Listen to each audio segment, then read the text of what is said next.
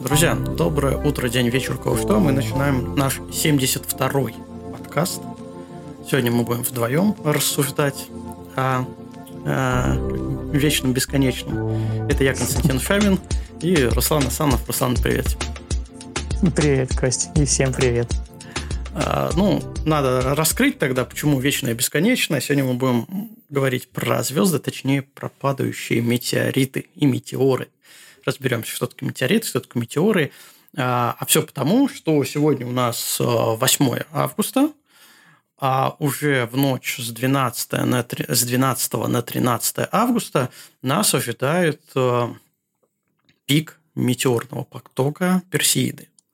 И сегодня мы постараемся поговорить вообще, что это такое, что за явление, а самое главное, как его снимать. Да, какие у нас есть э, как помягче выразиться, какие у нас есть способы съемки, как хорошо, как еще лучше, как вообще замечательно снять метеорные потоки. Ну что, погнали? Ты готов?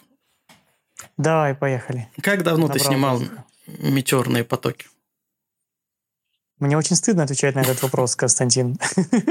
Но я на него отвечу. Это было, предполагаю, года три назад. Последний раз, когда я снимал метеорные потоки, я думаю, это были геминиды гимниды, mm-hmm. которые осенью прилетают к нам. А Персида я снимал уже лет, наверное, пять назад, если не больше. Как-то отснял, и все, и все. Я их отснял. Все, поставил галочку и поехали. Проехали, как говорится. А, но Персиды, конечно, они очень интересные ребята. Я, конечно, понимаю, что в Болгарии довольно темно, э, тепло, потому что твоя осень и гимини, э, гимни, гиминиды а, – это вообще-то декабрь месяц. Декабрь, да, был? Ой, да. вот видишь, как давно это было? Я даже уже не помню, когда это снимал, блин. Да, было это, очень давно. Это декабрь. Но у нас было не холодно, да. Было снега не было, я помню. Я шарахался опять, как обычно, по каким-то скалам, что-то там снимал. Mm-hmm. И для меня это было как, как, как бы осень. Значит, декабрь был, да? Да, это был Окей. декабрь. А, я Все, расскажу тогда тоже свою печальную историю, потому что вот уже третий год я пытаюсь снять э, Персиды, и третий год, три года подряд мне не везло. Реально не везло с погодой. В, в этом году я просто прям максимально заряжен серьезно все-таки их добыть. Ну, потому что уже соскучился по красивым метеорным потокам. А, и надеюсь, что ну, я там неистово всем подмигиваю в чат. А, давайте активно принимать участие, попытаемся определить, куда ломануться за персидами, за их съемкой красивой. А, я, а принципе, почему тебе не получалось-то погода. снять-то? Погода, ага. банально погода. То есть я даже выезжал, я даже снимал. А, один из этих трех годов я пытался снять в Питере, но у нас кроме погоды еще и светло. Все-таки, ну, достаточно светло сейчас ночь. Ночь не очень темная. Поэтому м- большая часть э- метеоров, они пролетают незамеченные даже камерами.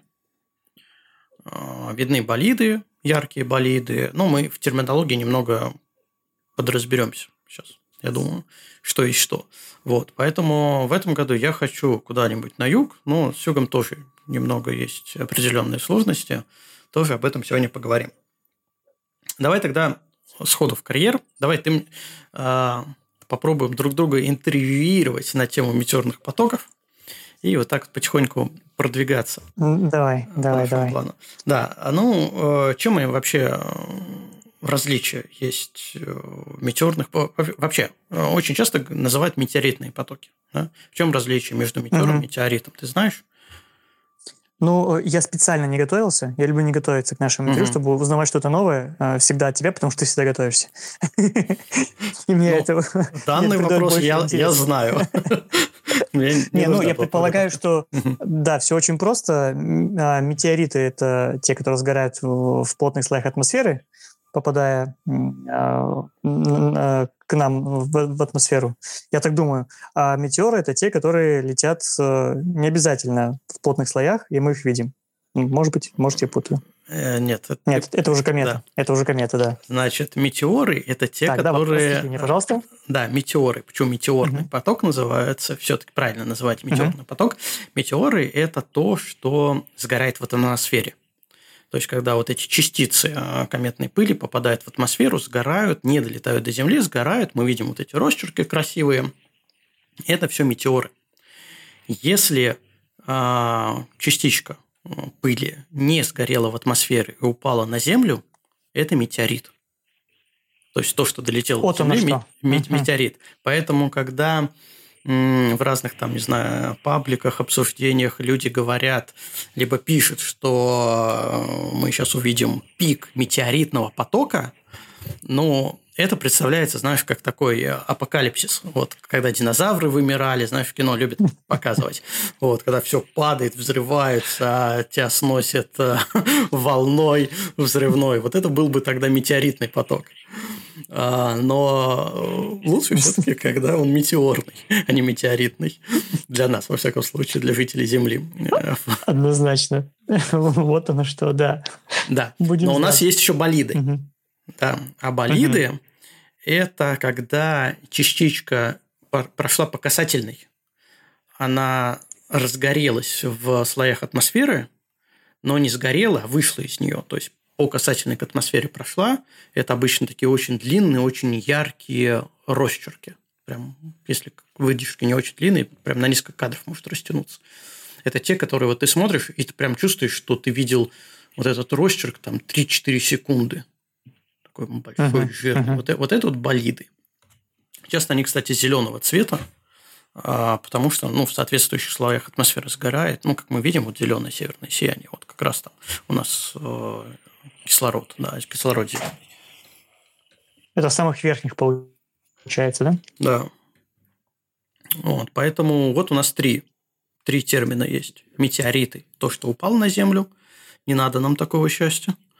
А, ну, у нас был Тунгусский метеорит, у нас был Челябинский метеорит. Челябинский. Да, все его, наверное, самый заснятый, зафотографированный метеорит за всю историю. Все на регистратор его наснимали. И у нас есть метеоры.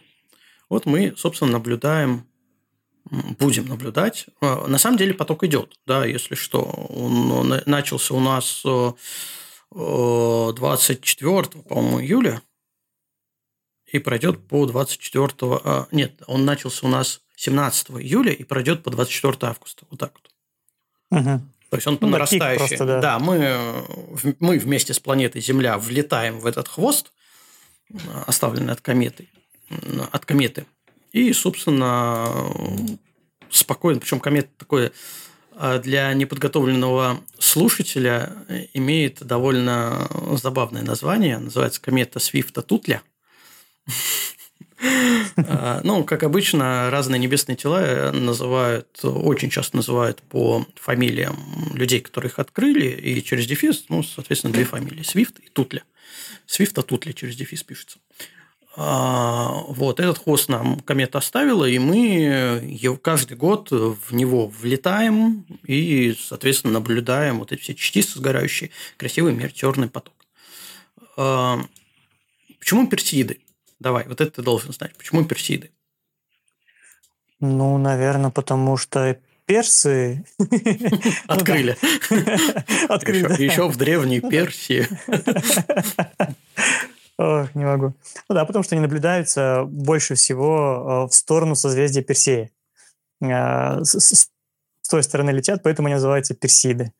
Uh-huh. Ну, это также, как, как говорится, видимо, но они никакого отношения к созвездию Персея не, не имеют, конечно же.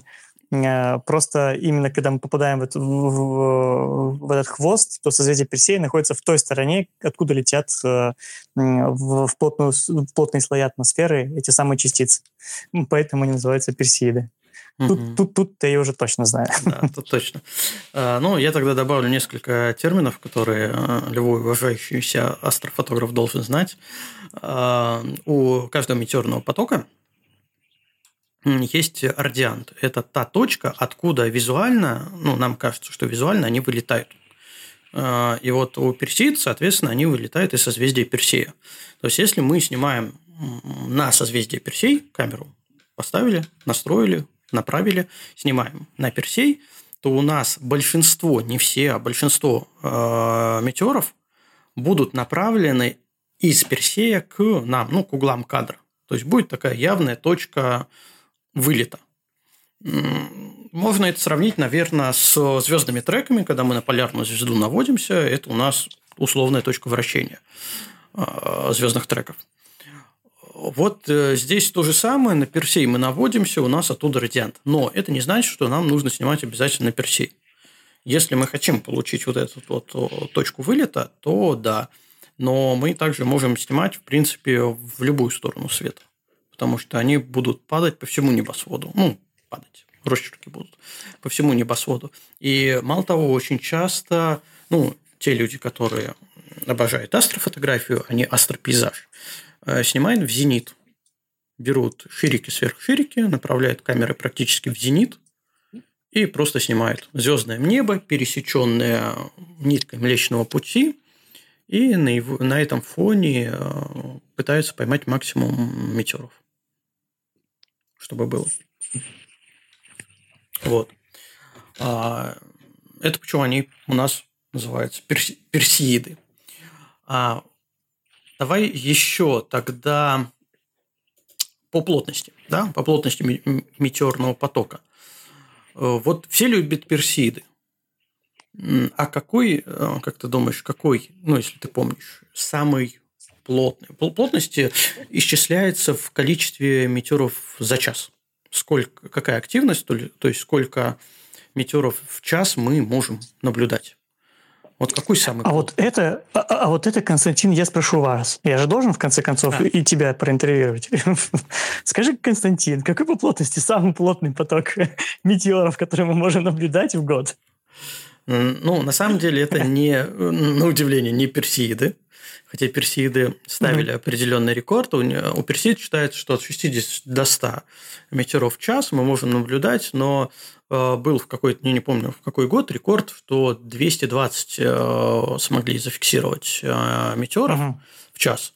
Но это, скорее всего, исключение из правил. Все-таки обычно 60-100. Это довольно интенсивно. То есть 100 метеоров – это у нас 60 минут в часу, это ну, полтора метеора в минуту можно наблюдать при шикарном сечении обстоятельств. Но обычно это где-то метеор в 3-5 минут.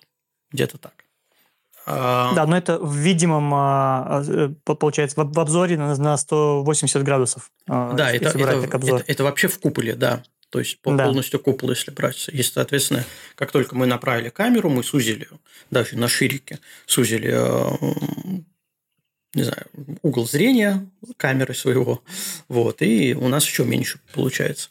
Но самый э, плот, по плотности самый перспективный, казалось бы, для съемки, это э, квадрантиты. Uh-huh.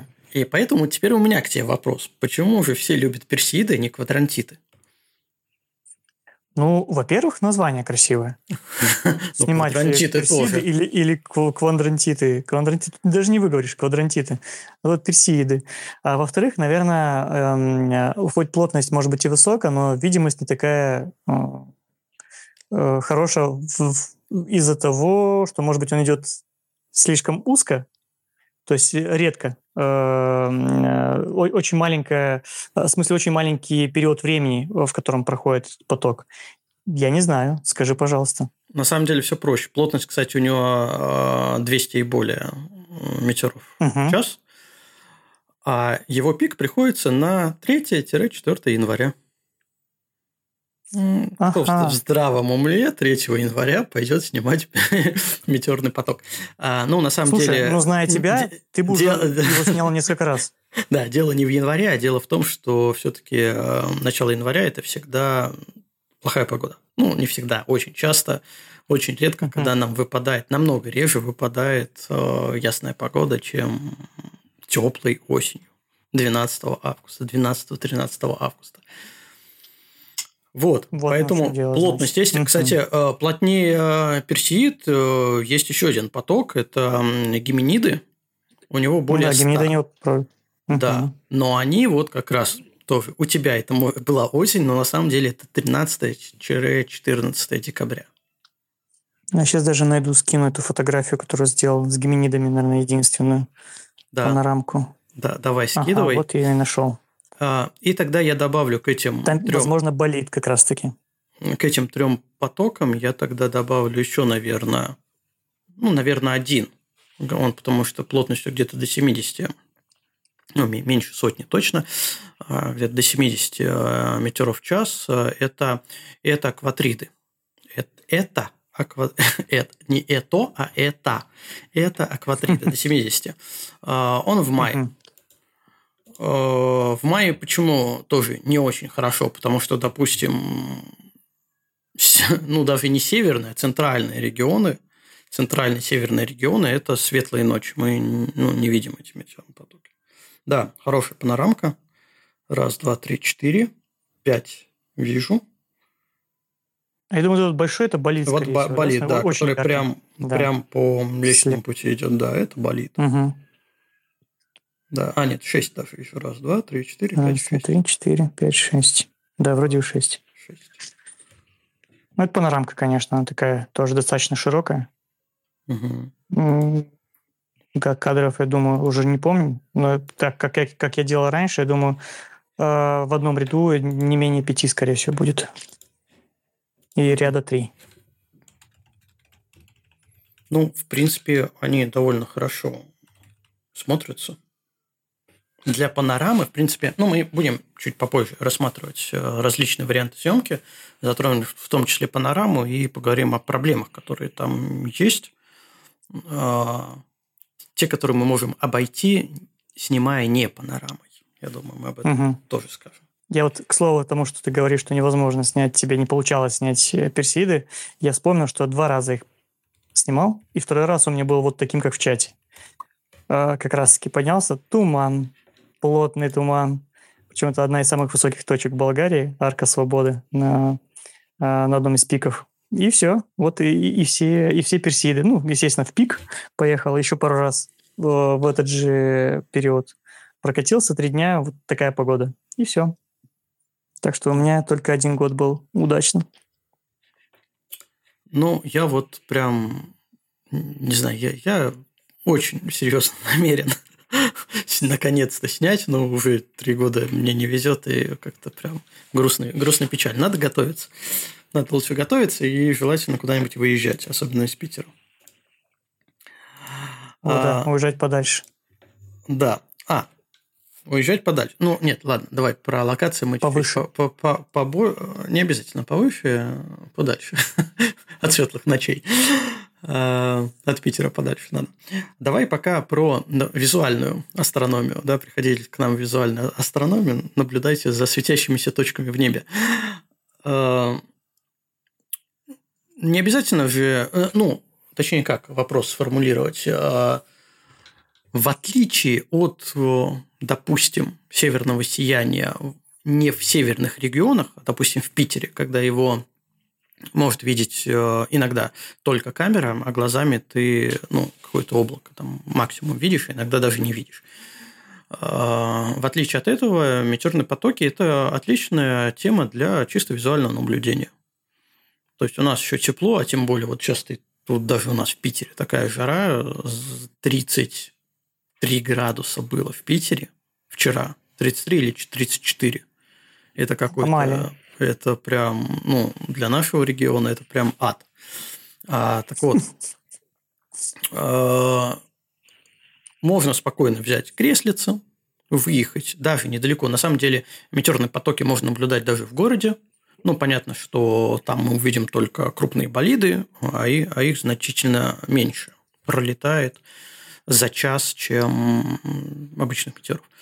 А, Но можно куда-нибудь выехать, спокойно отдохнуть, там, не знаю, кресло, вино, приятная компания, а, и просто понаблюдать. Зрелище на самом деле очень интересное, классно, особенно когда если хорошая компания есть, а, или какую-нибудь романтик устроить, накрыть там столик э, девушке. А, То есть это тот, эм, то астрономическое событие, которое не, тебе не нужны ни бинокли, ни э, телескопы, ни камеры. Можно спокойно наблюдать глазами. Вот. Мне Главное не кажется, заснуть. ну, если выехать на пик, я думаю, там будет... Ну, сначала будет, вау, вау, смотри, вон там еще, только успевай головой крутить. Потому что они же будут да. падать, падать по всему небосводу. Но, в общем и целом, если у тебя красивый вид на что-то, можно просто выбрать себе вот, а, поле зрения, направление и спокойно, просто расслабленно все это дело наблюдать. Опять же, вот в отличие от других вещей, которые мы фотографируем, северное сияние, там, не знаю, тем более Deep Sky, а, Млечный путь, метеорные потоки – это класс для визуального наблюдения когда тебе ничего не это нужно. прям экшен. глаза. Да. да. Тем более, ты уехал в темноту, у тебя глаза быстренько привыкли, ну, там, полчаса максимум надо для того, чтобы ты уже в темноте начал различать а, объекты вокруг. То есть, не нужны никакие фонарики, ничего. Ну, просто вот спокойно, наблюдай за звездами. Ну, классно. А лучше расстелить плед и вот лечь и смотреть на небо. Это лучше всего, потому что все хватить невозможно. И шея накачается за один вечер, если просто сидите смотреть в разные стороны. Так, так даже когда фотографируешь, пытаешься э, максимально широкий угол взять э, и снимаешь в одну сторону, а видишь все. Видишь, блин, он полетел слева, блин, полетел справа, а ты туда снимаешь, а там ни одного не летит. И так каждый раз. Поэтому ну, лучше, наверное, лечь и смотреть в небо. Кстати, наверное, первый совет, э, который дам э, тем, кто будет снимать, не надо метаться. Потому что это как, знаешь, на встречной полосе дороги всегда меньше ям. Кажется. Или там соседняя очередь всегда, всегда э, движется быстрее, до того, как ты в нее перейдешь. А, тут то, то же самое. Иногда кажется, что они летят везде, абсолютно везде, кроме вот куда у тебя направлена камера. На самом деле не так. Персеиды еще хороши тем, что они плюс-минус равномерно по звездному куполу распределяются, и, в принципе, их плотность э, одинакова в каждом квадрате съемки. Квадра... Квадр... Квадранте, можно даже сказать. Квадранте, да. Вот. А, поэтому метаться точно не надо. Выбрали, и тем более, если вы снимаете пейзаж, вот выберите лучше красивый пейзаж. А, и вот запастись терпением и снимать, снимать, снимать. Пока, пока не снимете все, что надо. И, кстати, почему ты говорил про то, чтобы забраться повыше? Про Болгарию. Вот сейчас тебе еще одну фоточку скину. А, чем выше ты находишься, тем воздух чище. Меньше смога, меньше каких-то какой-то пыли, взвеси э, в, в небе, в низких слоях атмосферы. И лучше видно небо, реально. Так. Да. Это вот да. в, в горах. Смотри, в горах ты снимал как раз Персиды. Э, достаточно высоко. Я думаю, это более двух с половиной тысяч метров над э, уровнем моря. И здесь просто вот где-то в правом углу ты видишь там какое-то зарево. Это вот город где-то там вдали. Он так mm-hmm. светит ярко. А город очень далеко находится от этого места. И благодаря высоте, очень чистое небо и удаленности, естественно, от э, населенных пунктов, вот такая картинка получается, очень яркая. Угу. Ну, про горы понятно, что есть другая опасность. Давай тогда сразу ее затронем. Медведи? Да, нет, а, не обязательно. А, хотя это тоже опасность. Шакалы, медведи. А, нет, просто смотри. Допустим, вот твой пример. Ты залез на гор, на пик. Ну, по большому счету, да, назовем это пик. Это да, да маленький. говоря. Пик в кадре, да. да. Пикчер, а, да. А, так вот, но если ты ну, для нашего региона, поедешь в какой-нибудь Кавказ, там очень красивые точки съемки, которые находятся, естественно, не на вершине, потому что там четырехтысячники, трехтысячники, вот, а mm-hmm. вот где-то на двух, двух, двух пятьсот, полутора тысячах, и вокруг от тебя горы. И вот если ты в кадре хочешь, чтобы у тебя был вот этот радиант вылета, Персей, созвездие Персей, есть шанс, что в конкретной точке у тебя просто его будут загораживать горы. Угу за счет того, что они высокие, а ты находишься низко, где-нибудь там в ущелье. Да, они будут над тобой в любом случае. Да, да. да. А поэтому горы просто перекроют часть видимого купола неба, где точно так же будут сыпаться, ну, где-то там за горами тебе будет не видно, будут сыпаться метеорные, метеоры. Вот. Вот это да, есть. Да. Поэтому Нюанс. вот более открытые места, я думаю, что ну, мы коснемся локаций сегодня. Я какую-нибудь на выбор даже, вот, может быть, пальцем ткнем куда-нибудь, в какое-нибудь известное место, и посмотрим, виден ли там а, Персей, созвездие Персея, будет ли виден там радиант. Потому что, например, ущелье, которое... А, да, а кстати, с какой стороны Персей-то у нас находится? Давай сразу, в какую, в какую сторону света нам снимать лучше, если мы хотим радиант? Да, берешь э, приложение, открываешь, как он там называлось, я уже забыл, и все, я и тебе все показывает. Я понял, неподготовленный. Ой, да я Starwalk. Да. А, это а, северо-восток. Созвездие Персея у нас будет на северо-востоке. А, соответственно, выбирая точку съемки, можно сразу так прикинуть, что если у нас это ущелье, и оно ориентировано куда-нибудь на север, северо-восток, то точно все будет хорошо. Будет там Персей виден, и э, метеоры оттуда будет, радиант вылета будет виден.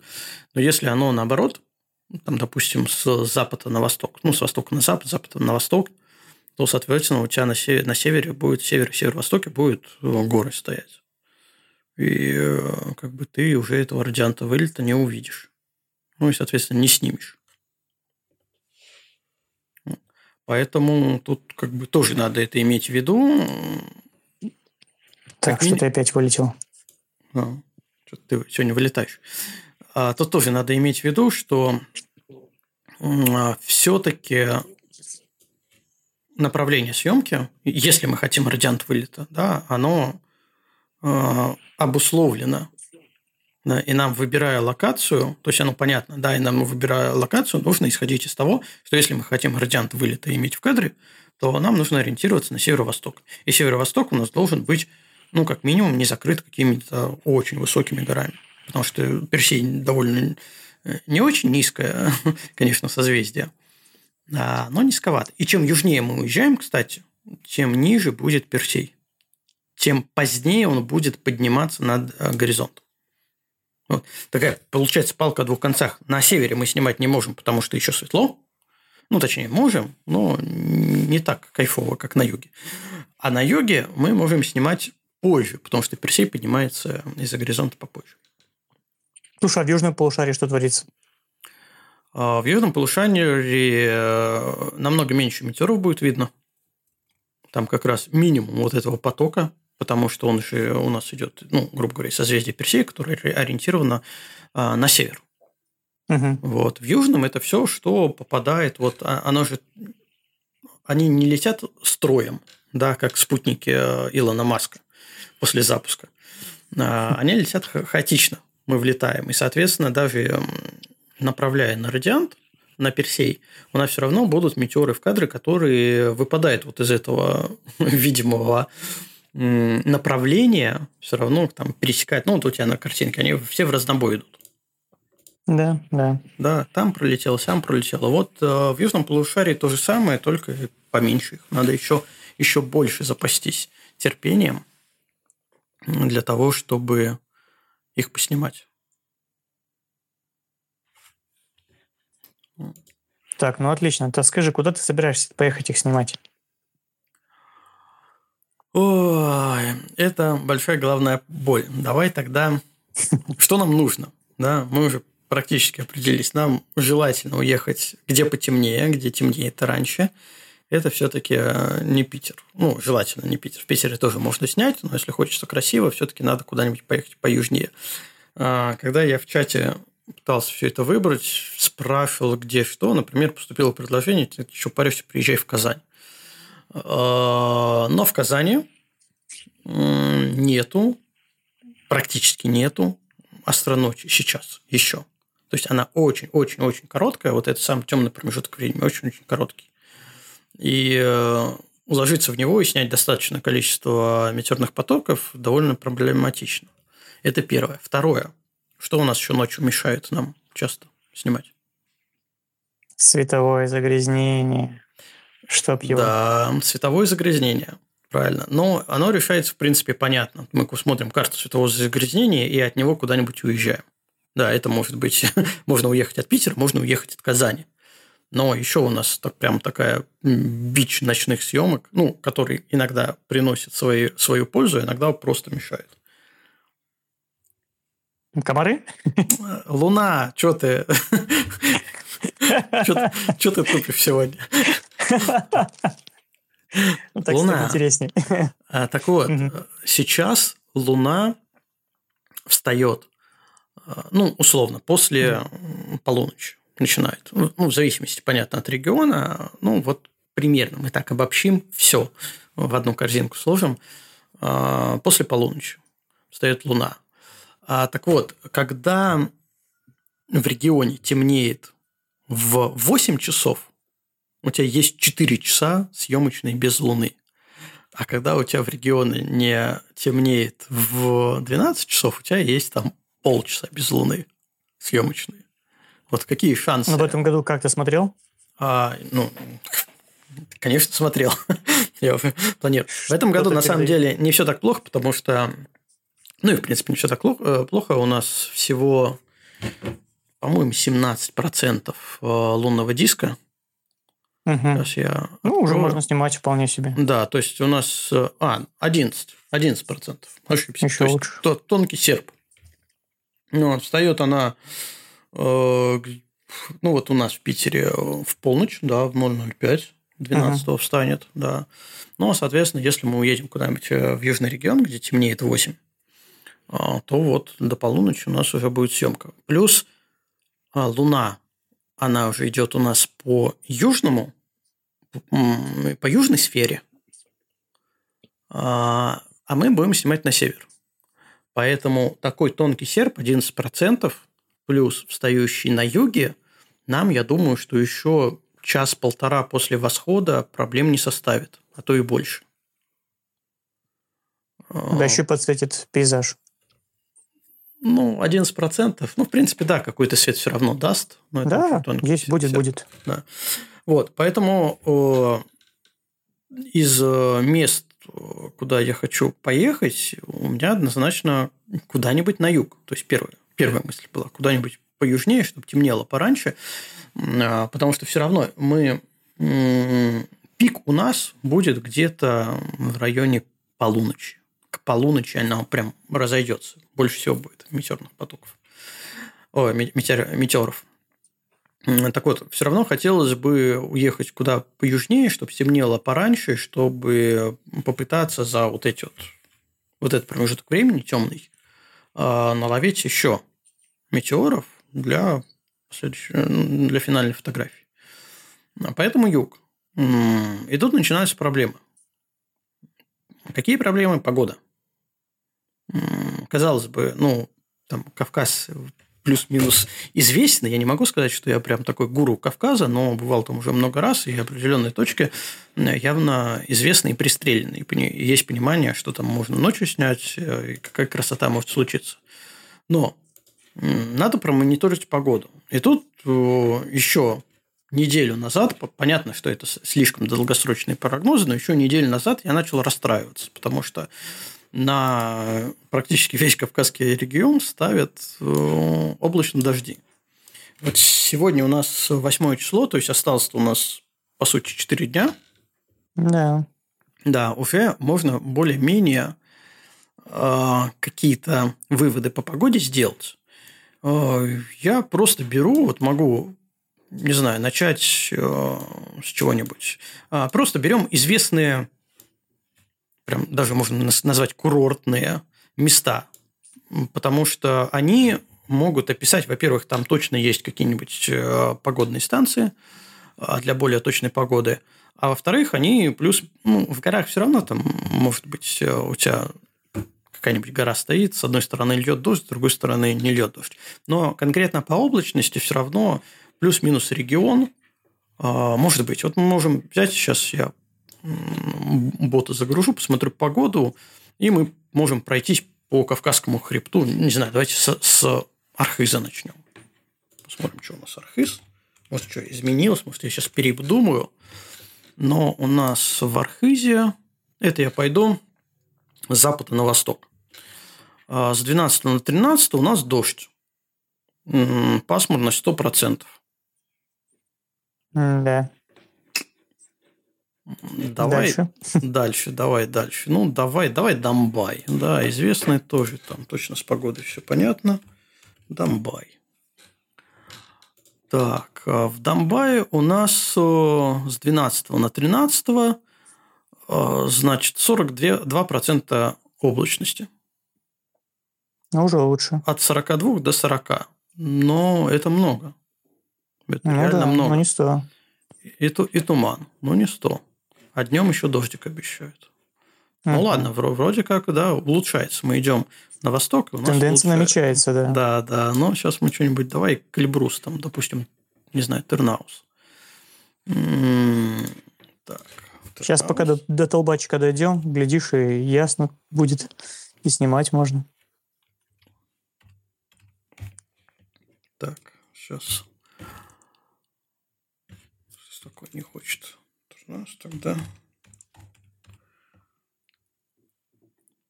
Вот. Так, что у нас? С 12 на 13 у нас 82% нижнего яруса и 58 среднего.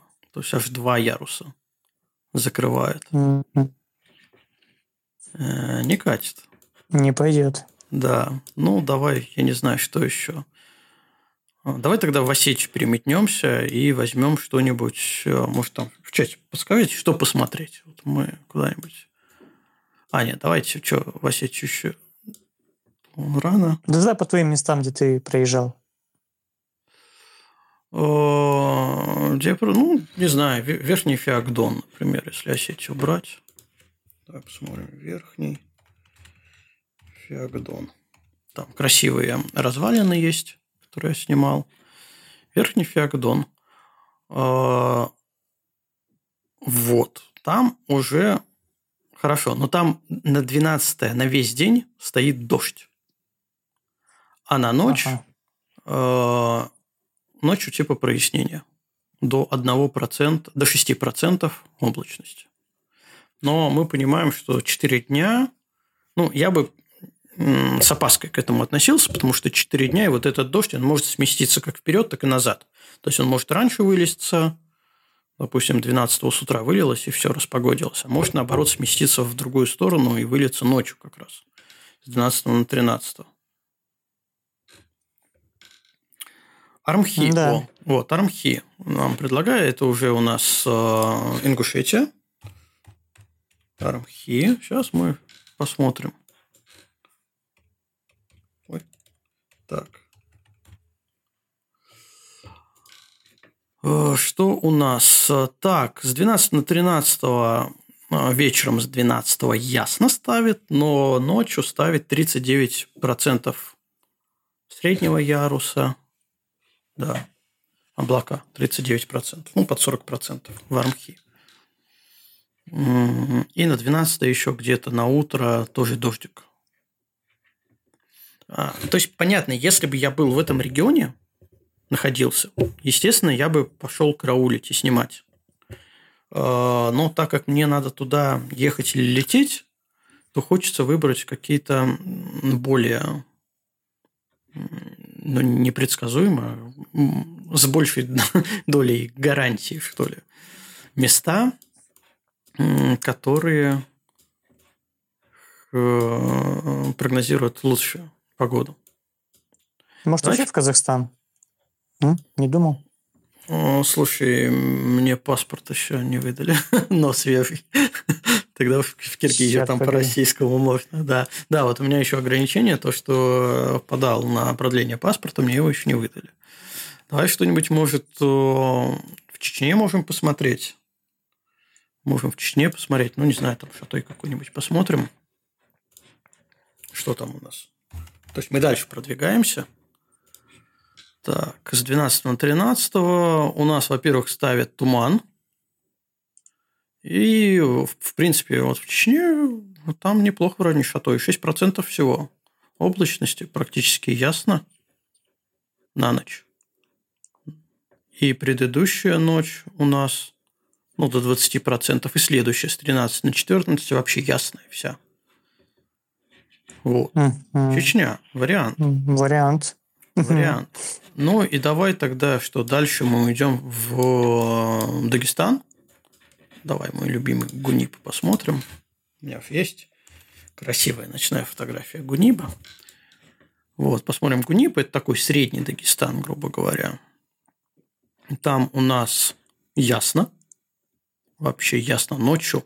И с 11 на 12, и с 12 на 13, и с 13 на 14. И даже с 14 на 15. Ну, вообще все ночи ясно ставят. На ближайшие 7 суток все ночи ясные. Температура, правда. Отлично. Да. 33. 35. 35, да. Будет. А, и дождя нет. Вот. Чечня выглядит очень интересно. Давай северную посмотрим. Например, район... Э, Подожди, это, это ты Гунип смотрел или Чечню? Э, это я Гунип смотрел. Да, в Чечне ага, там э, да. днем до, э, дождик, но ночь вроде нормальная. А, это получается центральная часть Дагестана. Я сейчас посмотрел Гудим. Давай на севере поближе к Махачкале посмотрим. Вот Сулазский каньон. А, он очень красивый. В принципе, там не так много населенных пунктов. Дамба, правда, может светиться из-за светки. Но мне кажется, ничего страшного в этом нету. Посмотрим там вот район Дубки, где есть э, точка, откуда многие снимают. Так, сейчас Дубки наберу. В боте уже просто все забиты, мне надо переключаться между этими. А, ну, вообще все ясно. Тоже.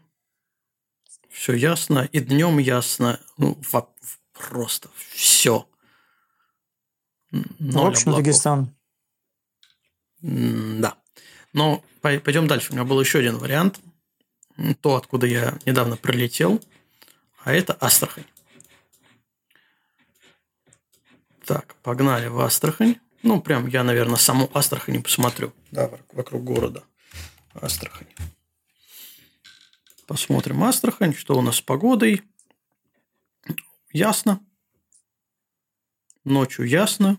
С 11 на 12 ясно, с 12 на 13 ясно, с 13 на 14 7%, с 14 на 15 угу. ясно. Ну, все, все ясно. Температура... А температура плюс 48? Нет, 37. Ну да. Но, но я там был в 44, поэтому это будет так прохладно. Прохладный Лег... ветерок. Легкий ветерок, да. Вот. Поэтому пока я, может, меня сейчас кто-нибудь, сейчас в чат надо будет заглянуть, может, кто-нибудь меня переубедит, но я вижу для себя вариант это Дагестан – и вариант – это э, Астрахань. Значит, э, в первом случае Дагестан, там вроде бы все понятно. Это горы, направление на Персеиды. Ну и можно снять э, что-нибудь интересное. А если говорить про Астрахань, это у нас степь. Да, и как водится в степях, у нас ров... все ровно как стол, никаких гор нету, Растительности тоже не очень немного, но есть барханы, есть э, соляные озера с возможными отражениями, либо с какой-нибудь текстурой. Э, есть, в принципе, одиночно стоящие деревья, которые могут послужить передним планом. Ну, то есть, э, такая степ, степная история. Либо пустынная, либо степная история. А Дагестан – это с горами. С горами, с И два варианта прикольные. Да. И то, и то прикольно. Причем, ну, тут надо уже смотреть, наверное, билет на самолет. Потому что если туда ехать, э, то это мне уже вот сейчас подкаст закончим, и надо выезжать, по сути, чтобы туда вовремя прибыть. Ну, хоть ну, мне туда, кажется, хоть лететь. туда, получается. Да, хоть туда, хоть туда, все равно приблизительно на машине одинаковое время ехать. Рядом регионы расположены. А решить э, конечную точку в решении может поставить, например, э, ну, не знаю, финансовый вопрос. Посмотреть, куда дороже прилететь. О, дешевле прилететь. дороже не надо, дешевле прилететь. Куда? Есть, кстати, был э, интересный случай. Я уже сейчас летал, как раз прилетал в Астрахань, ездил в Калмыкию и вокруг Астрахани. И когда выбирал рейс, летал со старшей дочерью из Питера без пересадок летает только лоукостер «Победа». Я такой думаю, ну, что мне эта победа, мне не 12 часов лететь куда-нибудь э, на Сахалин. Ну, всего-то немного, 3 часа, нормально, пойдет. А, но начинаются там всякие ограничения. Например, ручная кладь только 7 килограмм, а не 10 килограмм. Моя фототехника в 7 килограмм не влезает, то есть надо немного докупить ручной клади. Потом один багаж хотя бы на двоих нам все-таки надо взять э, с Аней, с дочерью. Еще багаж докупить. И в итоге получилось, что прямой рейс лоукостера дороже, чем Аэрофлот с пересадкой в Москве. Причем дороже, ну, вот на, дороже на минуточку на 20 тысяч. Ого. Да, вот Ничего. тебе, вот тебе и лоукостер. Поэтому тут не все так однозначно насчет билетов, э, как их смотреть. Э, надо выбирать. Я думаю, что, во-первых, я жду от э, Андрея, со мной собирался поехать Лабутин, его подтверждение. Если он полетит, то будем уже завтра окончательно выбирать конкретно куда. Но все-таки я вот еще раз пробежался, я потому что смотрел позавчера, смотрел вчера, погода постоянно меняется, но пока вот эти вот два региона, они остаются Дагестан и э, Астрахань, они остаются э, более стабильными по погоде. Это не означает, что когда мы туда прилетим, будет все шикарно. Всякое может случиться. Погода такое дело, и синоптики тоже такое, такое дело э, непредсказуемое может испортиться, но все-таки мне кажется, что шансов именно в этих двух регионах, ну, из ближайших, Понятно, что можно рассматривать какую-нибудь, ну, условно, Якутию, Байкал, не знаю, Киргизию тоже. Но это немного другие и затраты. Одно дело, когда ты туда летишь э, в тур на 7-10 дней, и другое дело, когда ты летишь буквально на пару дней только поснимать персиды. Ну, совершенно, на, на мой да, взгляд, Да, и там такие же разные. риски, как и в Кавказе. Да, а, да. Достаточно опасно. Да, Непредсказуемо. Из-за погоды.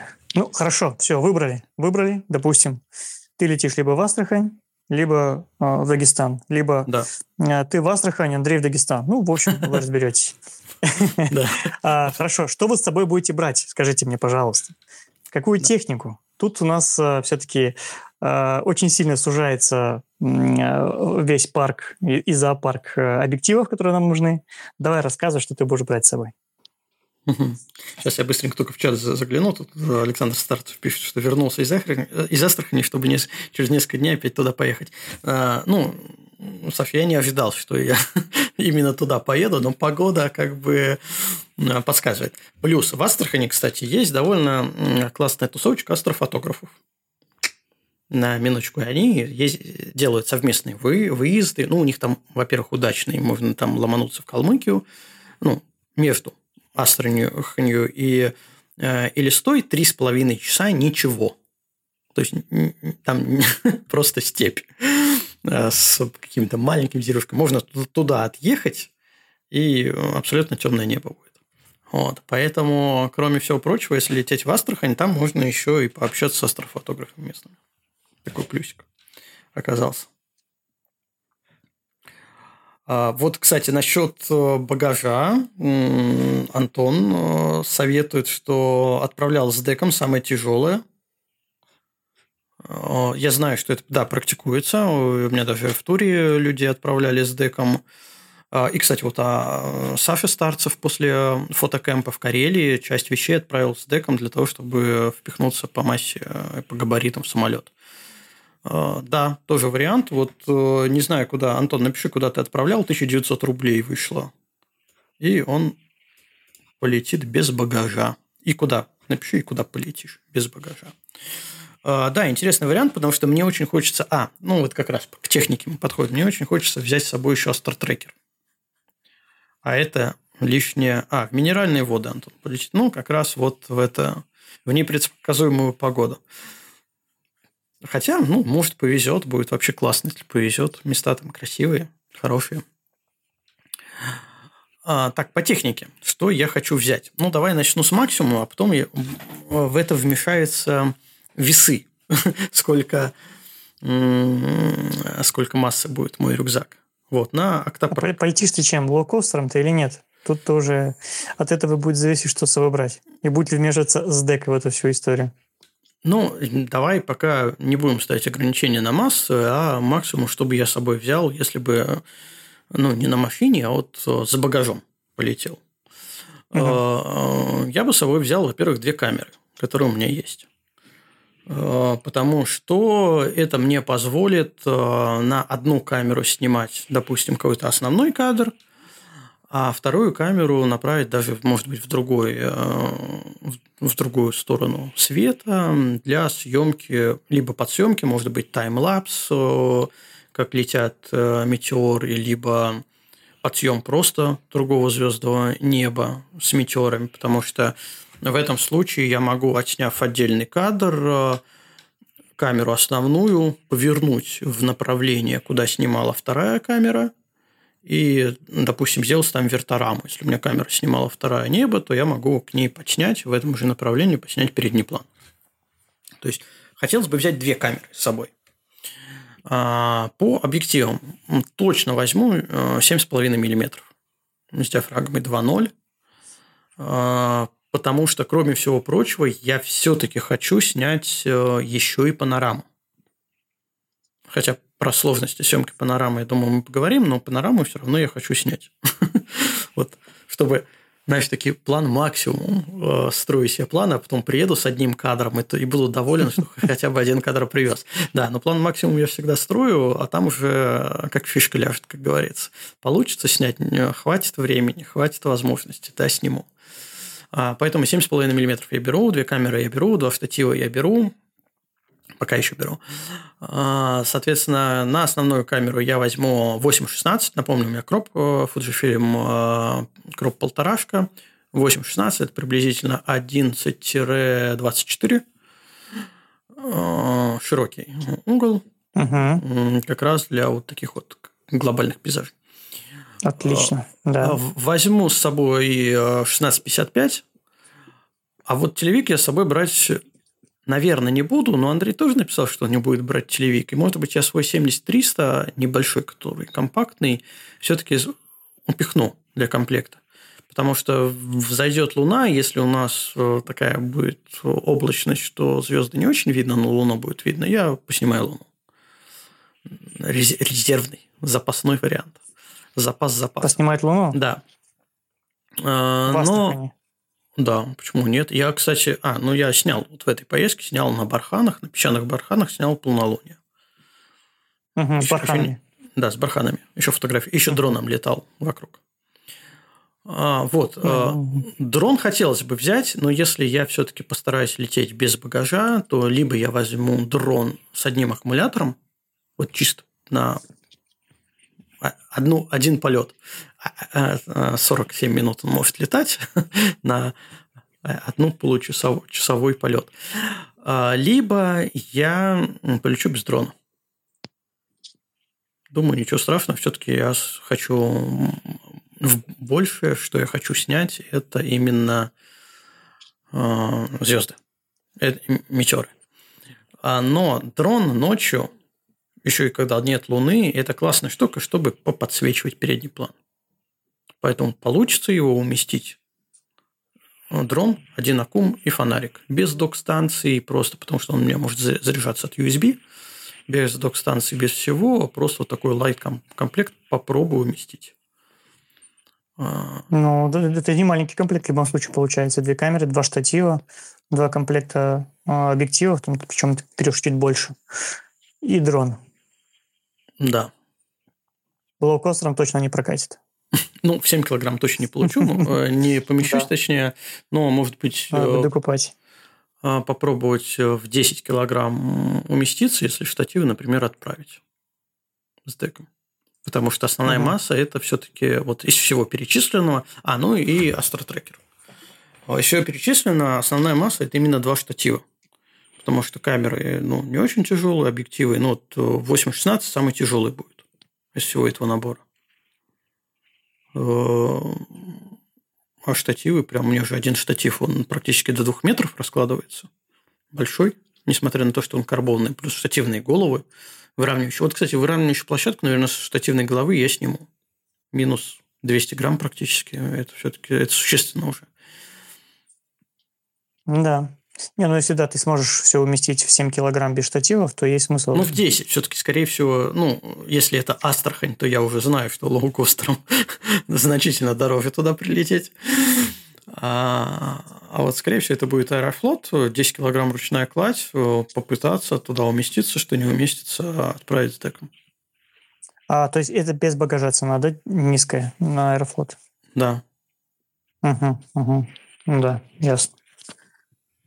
Тогда да. Ну, есть смысл, круто, да. Хороший комплект. Э, так, э, хорошо. Значит, по комплекту мы, то есть у меня получается, если говорить про объективы, это, 8, это 7,5 для одной камеры, а для другой камеры это 8,16, 16,55 и 70-300. Но 70-300, может быть, не возьму, потому что, ну, это телевик. Я думаю, что днем это сон, в отеле, ночь – это съемка. Плюс я Однозначно. хочу поехать на три дня, снимать три ночи. Зачем мне это надо? Это мы потихоньку можно переходить к съемочным приемам. Я хочу за три дня накопить э, определенное количество метеоров. То есть это будет это в идеале для меня, во всяком случае, в идеале это кадр, в котором метеоров будет собрано за три дня. Ну, за три ночи. А, угу. То есть это стейкинг, это композит. Ну, такой сложный кадр. Почему я и хочу две камеры? Потому что вторая камера при этом мне позволит э, снять... То есть у меня в планах какой-то основной кадр, прям основной-основной. А вторая камера позволит мне ну, все-таки три дня на один кадр ну, жалко как-то мне эти три дня все-таки. Такая жаба-то немного там квакает где-то во мне. Надо еще что-то подснять. То есть вторая камера мне как раз позволит а, тоже ночью, тоже со звездами подснять какие-то другие истории. Не столь глобальные.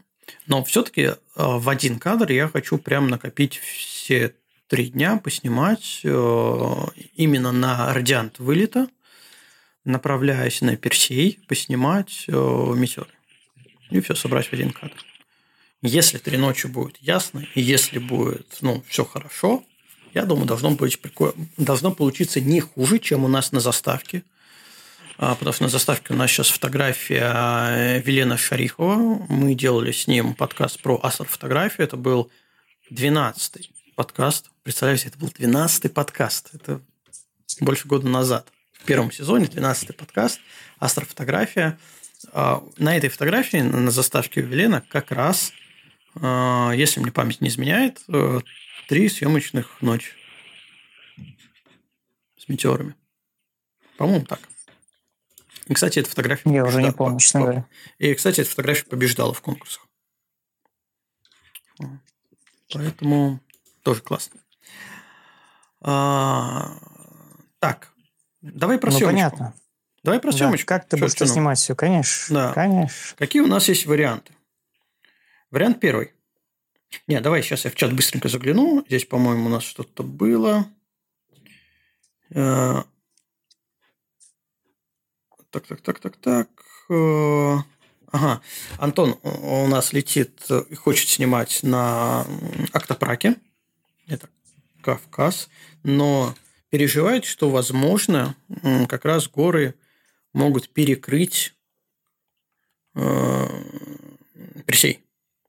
Давайте попро- попробуем посмотреть. Давайте я сейчас... Э, как это можно посмотреть? Э, это могут посмотреть люди, у кого есть э, iPhone, к сожалению. Есть такая программа TPE 3D. Я прям за нее очень сильно топлю в том плане, что э, она может показать рельеф, то есть ты становишься на точку и видишь реальный рельеф гор вокруг. Я ее использую для того, чтобы прогнозировать, э, как Млечный Путь, допустим, выйдет, как он будет э, на небосводе именно с учетом гор, и для того, чтобы понять, как горы на рассвете либо на закате будут подсвечиваться. Будут ли подсвечиваться пики, если будут, то когда, для того, чтобы выбрать ракурс. Вот э, я сейчас э, поставлю приблизительно на октопрак куда-нибудь. Или, Антон, если хочешь, можем куда-нибудь, допустим, на Гишгит поставить. Это с другой стороны дороги, ущелья. Ну, в общем, в целом мы можем куда-нибудь выставиться. Так. Ага, Антон хочет повторить снимок Димы Купрацевича. Понятно. С Гишгита как раз на ущелье. Так, хорошо, ставим тогда точку на Гишгит. Сейчас я быстренько. А, Антон, ты пока можешь заполнить паузу, пока можешь. С собой пока я выставляю mm. точку на, на гишгит, ну, допустим, вот где там съемочная э, такая беседочка есть, все оттуда обычно снимают. Я туда. А ты, Антон, скинь эту фотографию. Что за фотография Купрацевича-то была? Интересно посмотреть, что это будет, что за будет ночной кадр. Это с передним планом, наверное, с какими-нибудь цветочками? Ага. Да, вот, с палатками. А, это, да, Ага, ну это, да, я знаю, этот кадр у меня с молнией, он как раз, это мы, собственно, вместе снимали. Это как раз октопрак, но я уже поставил точку на гишгит. Причем снимали одновременно, у Димы получились э, треки, у тебя молния. Да, потому что это была такая шикарная ночь э, в том плане, что нас сначала накрыло грозой, мы поснимали треки, а потом гроза закончилась, это было прямо вот в начале ночи. Гроза закончилась, а, и к середине ночи абсолютно чистое небо.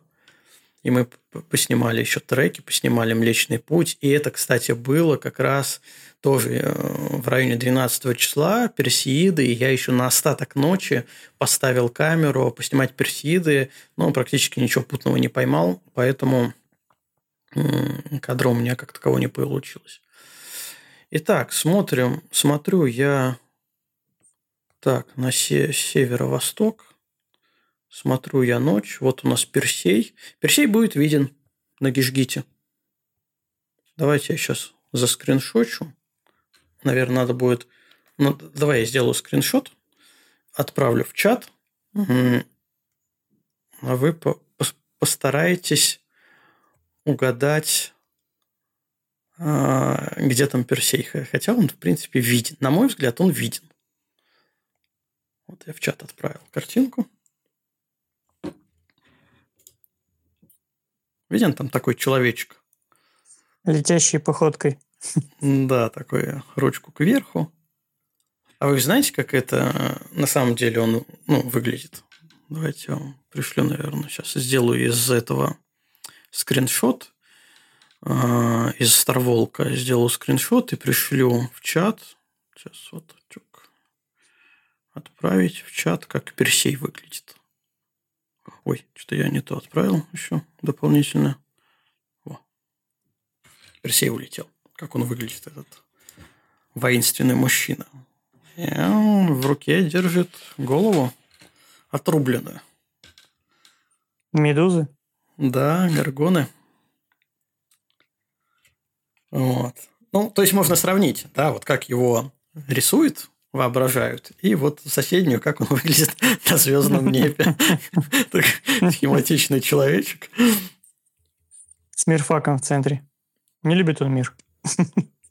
Да.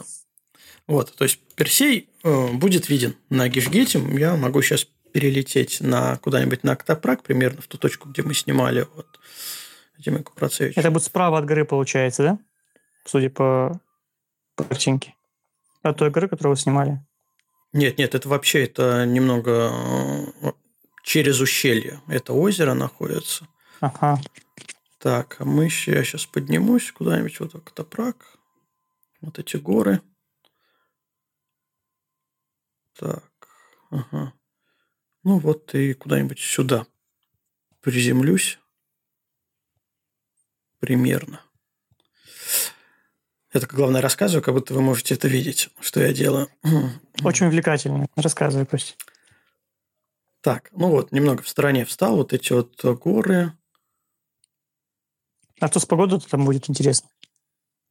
И, ну, что с погодой будет? Ну, мы смотрели, да. что с погодой. А, а вот это на... мы смотрели, да, получается? Да. А вот я хочу сказать, что как раз на Актопраке Персей это и не особо видно. Да, как раз вот этот гора, который на фотографии у Димы, она как раз будет перекрывать. Он станет виден, вот сейчас я над ней поднялся над этой горой в час десять. Сейчас сделаю скриншот. Ну, в общем, очень рисковая поездочка будет. И, и Персея не видно, и погода непонятная. Но все равно это будет увлекательно. Вот сделал скриншот, я думаю, вы там найдете Персея. Вот. В час двадцать, в пол, в пол второго уже выходит. Это уже луна взойдет на небосводе. Ну, в общем, в целом тоже можно снять. С учетом того, что они будут все-таки лететь э, откуда ни попадя по небосводу, тоже можно снять вполне. Но я бы из вот из этих двух точек я бы выбрал э, Гишгит. Вот честно. Туда ты перешел, там больше места, и как раз между вот пиками Персей. Мне кажется, там более привлекательно. И плюс э, я понимаю, что на Октопрак в отсутствие дождя легче заехать на машину, ты прямо около машины. Но если машина позволяет подняться на жги тут на точку, откуда все снимают, где такая беседочка стоит, местные там шашлыки жарят, а, то там тоже прямо от машины и будешь снимать. А, и, соответственно, у тебя между пиками будет Персей, и у тебя на переднем плане будет озеро. Мне кажется, это более интересная точка. Со всех сторон, как ни крути. Возвращаемся к технике съемки. Да? Что же нам делать? Как снимать? Ну, начнем, наверное, от простого к сложному. Да? В принципе, метеорный поток можно снять в один кадр. Как и любой астропейзаж, можно снять в один кадр. Какие минусы мы из этого получим? Если мы уехали на Кавказ в горы, то одним кадром у нас будет все очень-очень-очень темно. И, как следствие, впоследствии при обработке очень-очень шумно. Можно побороться всякими DxO, топазом, не знаю, в Lightroom новые и, и по шумодаву. Но все-таки это будет так. Э, ну, на мой взгляд, на, на, на моем текущем этапе это будет так себе история. Хорошо. А какая техника съемки одним кадром в таком случае? Почему будет темно? А какой ты объектив используешь? На какой диафрагме? И э, какая, какое у тебя будет время выдержки? С какими ISO? Вот на, на, с учетом той камеры, которую ты используешь на, на Фуджике. Э, это будет, скорее всего, ISO в районе 6400-8000. Угу. Потому что, смотри, надо понимать следующее. Начнем с, с другой стороны зайти. Для того, чтобы красиво а, получился ночной пейзаж с э, метеорами, нам нужно, чтобы метеоры летели, звезды стояли. А значит, мы должны снимать на коротких выдержках, выдержках до сдвига. В зависимости от объектива это может быть от 2-3 э, секунд до 15-25 секунд. Чем шире объектив, э, чем меньше фокусное расстояние, тем длиннее выдержку мы можем поставить. Так вот, поэтому для того, чтобы снимать в один кадр, нам нужно максимально широкий объектив, допустим, если это будет 8 или 7 миллиметров, то а, мы сможем поставить выдержку порядка 15-20 секунд. И вот мы снимаем в один кадр, и нам в идеале, чтобы в эти 15-20 секунд что-нибудь залетело. Вот как узнать, что-нибудь залетело? Правильный ответ никак не, не узнать, не подгадать, да, только на удачу. Либо мы стоим просто щелкаем, либо мы берем интервальный пульт и начинаем снимать, снимать, снимать, снимать, и потом берем тот кадр, куда у нас что-то залетело в работу. Но вот такие вот э, условно короткие выдержки, все-таки там 3, 5, 10, 15, 20 секунд, они подразумевают то, что нам придется задрать ISO, даже на открытых диафрагмах. А еще помним, что большинство объективов на, большинство объективов на открытой диафрагме – а, они а, начинают э, давать либо кому на углах, да, когда у нас э, звезды э, такими птичками становятся, запятыми размазываются, А, либо э, давать не резкость такую, мыльцо. Поэтому диафрагму на некоторых объективах, которые себя позиционируют как 1.4, но по факту ночью на них снимают как на 2.0. Ну, точнее, сжимает до 2.0, иногда до 2.8, иногда вообще до 4. Ну, до 4 обычно, когда уже со стартрекером снимают. А стартрекер нам тут не поможет в этом случае. Поэтому э, вот у нас есть условно там, ну давайте 10-15 секунд посерединке возьмем, э, и что-нибудь должно залететь. И высокое ISO. И мы получаем кадр, в котором у нас много шумов, он один, если мы его обработаем, если мы э, очистим предварительно через какие-нибудь там искусственные интеллекты, нейросети, то, в принципе, он будет достаточный для красивого поста в Инстаграм, ну, либо в соцсети. Мы его еще ужмем, все будет хорошо, все будет красиво. Либо для тренировки, для людей, которые э, не обладают достаточным скиллом в постобработке, сложении э, сложных кадров. Но если мы нацеливаемся на более качественный результат, то нам придется извращаться.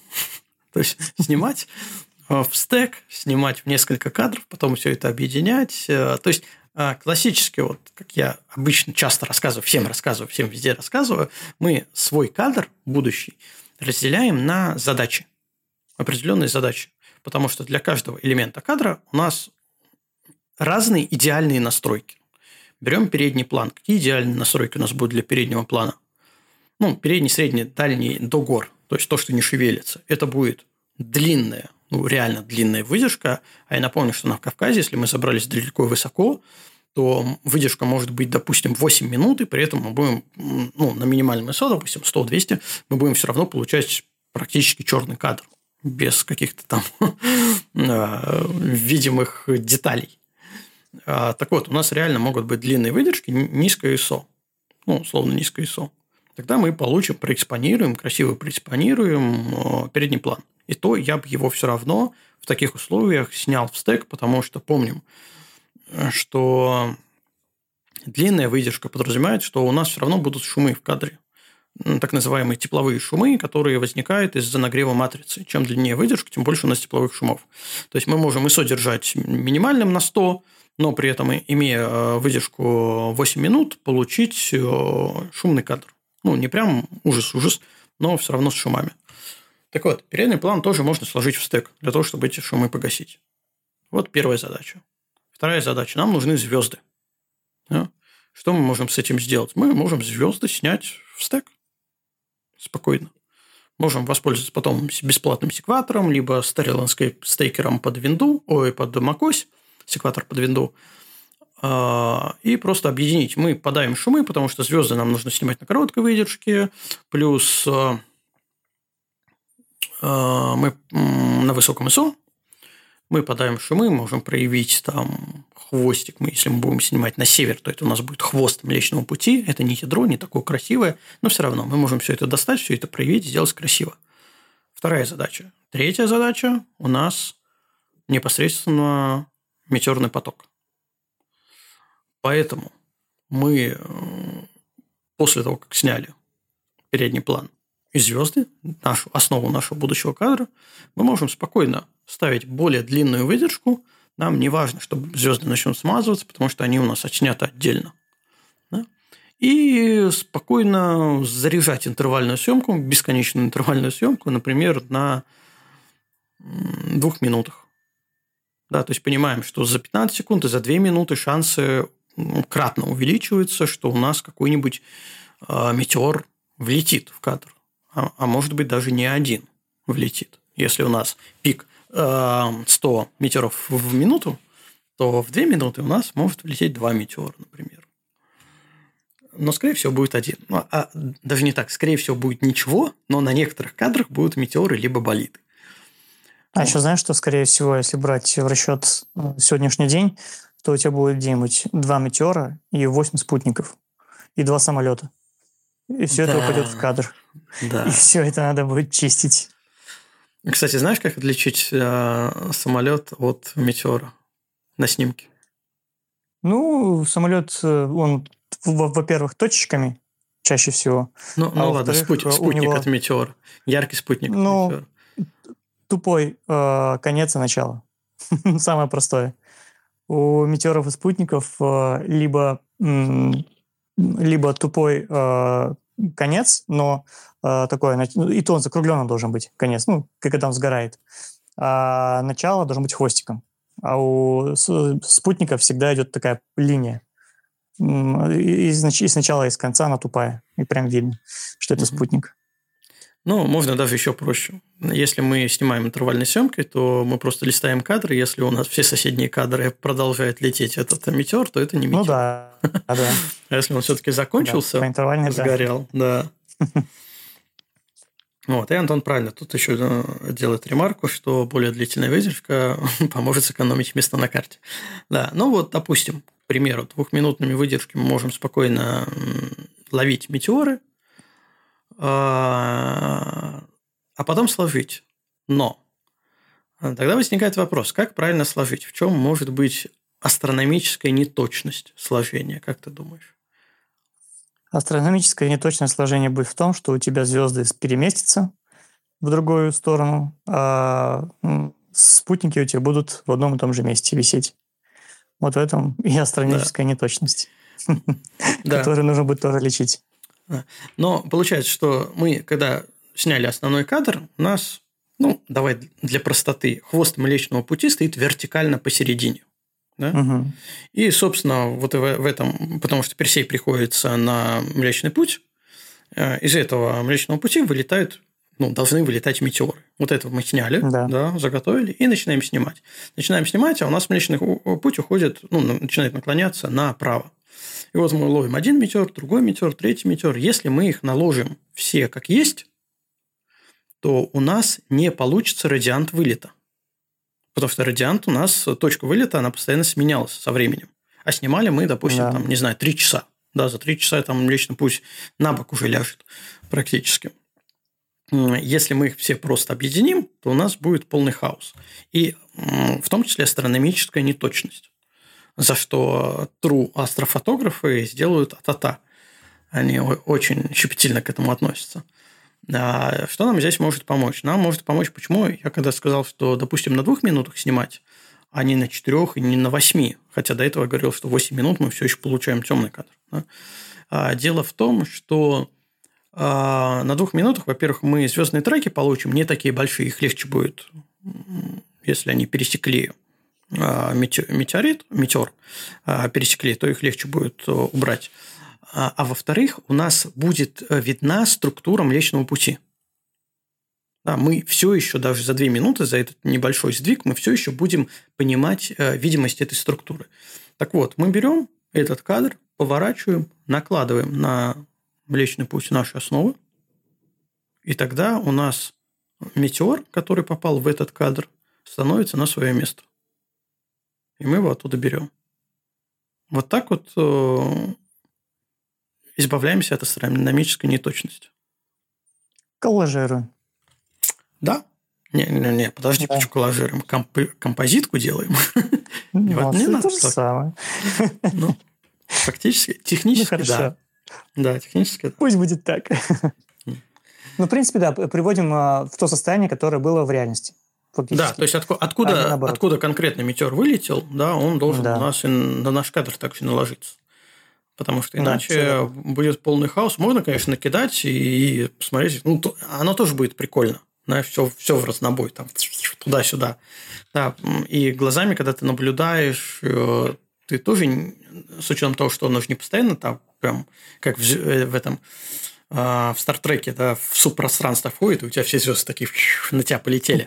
Да, ты тоже просто видишь их по отдельности. Там одну в минуту, две минуты, иногда пять минут ничего нет, потом еще полетело. И ты не отслеживаешь вот радиант вылет, они просто у тебя хаотично падают. То есть твое субъективное ощущение будет просто от того, что звезды падают, валятся, да, со всех сторон, в разных направлениях.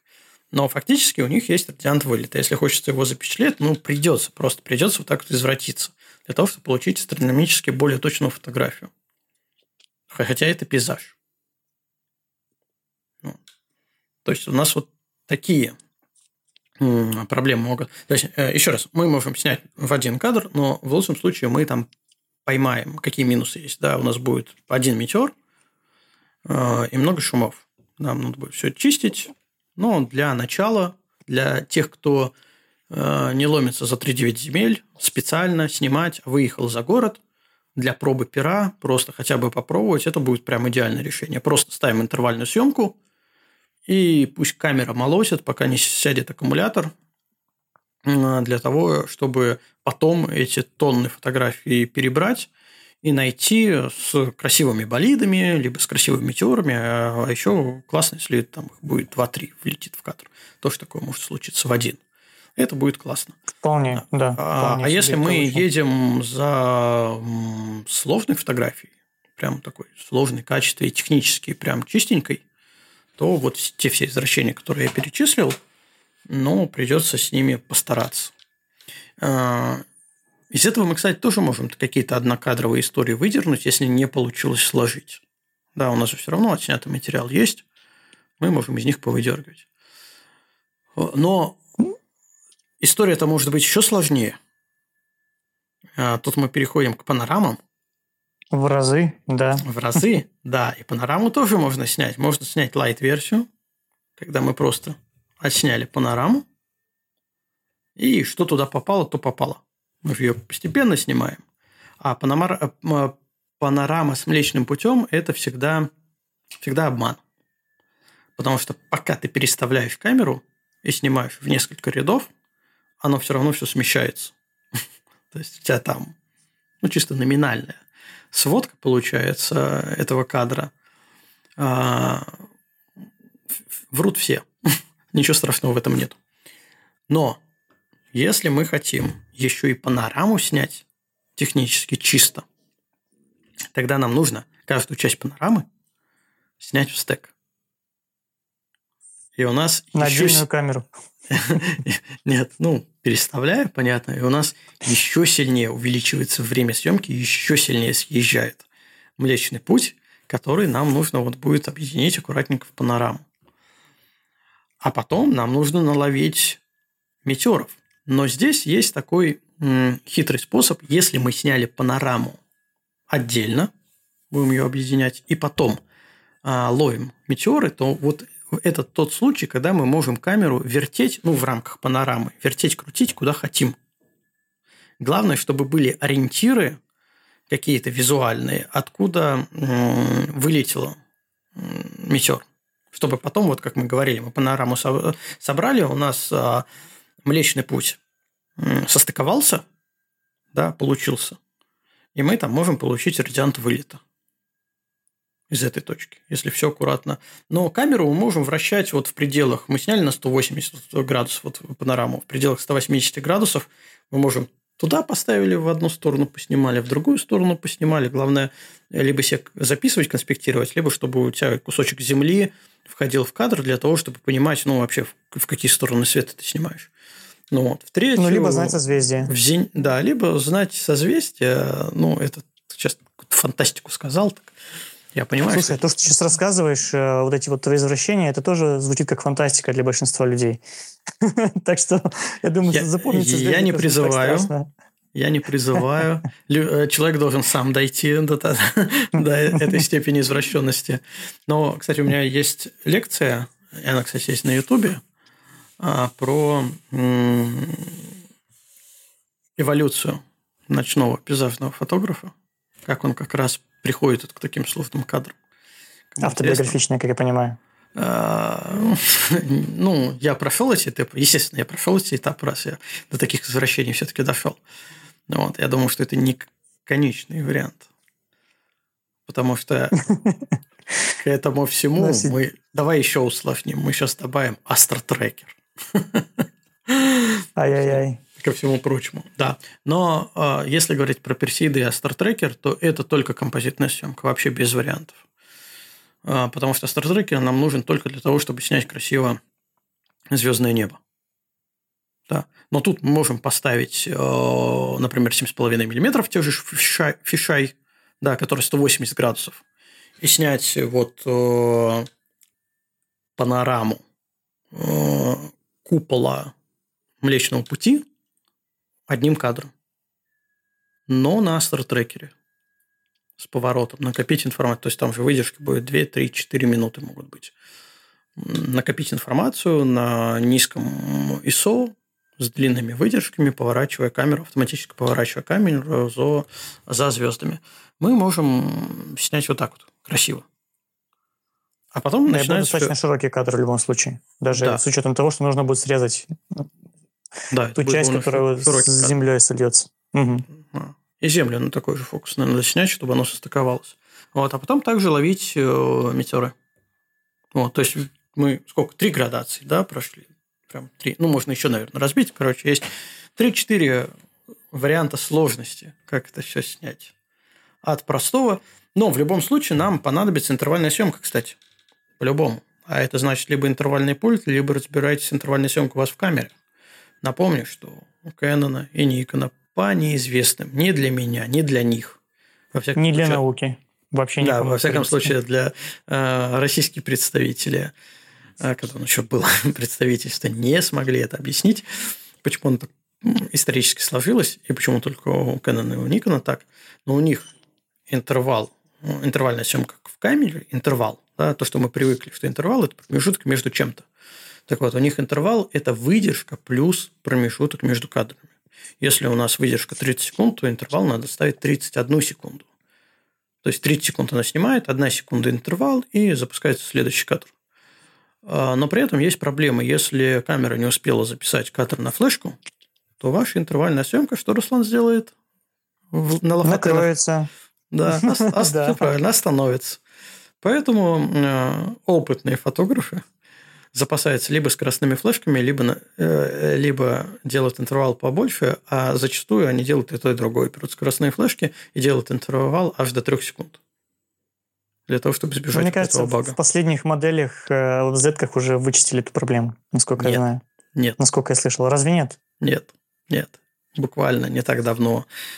Тогда, Тестили, скажем, и, мгм. увы, скажем тогда по-другому, Костя. Тогда либо зап- запасаемся флешками, либо фуджиками, блин. Все. Нет, либо берем просто интервальный пульт, который стоит, э, ну, 2000 рублей он стоит. Это Да, не такие 15 космические деньги, а относительно стоимости камеры, объектива и вообще такой поездки за персейдами. А Зато ты снимаешь с себя полностью головную пульт, и камеру переводишь в бал прижим, и все, выдержку, и интервал настраиваешь.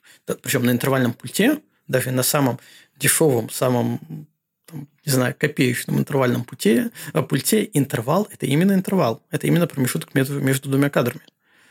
Ну, ты настраиваешь как должно выдержку. быть. Да, настраиваешь выдержку, как логично. Ты настраиваешь выдержку, настраиваешь интервал, а, и все запускаешь, у тебя камера снимает.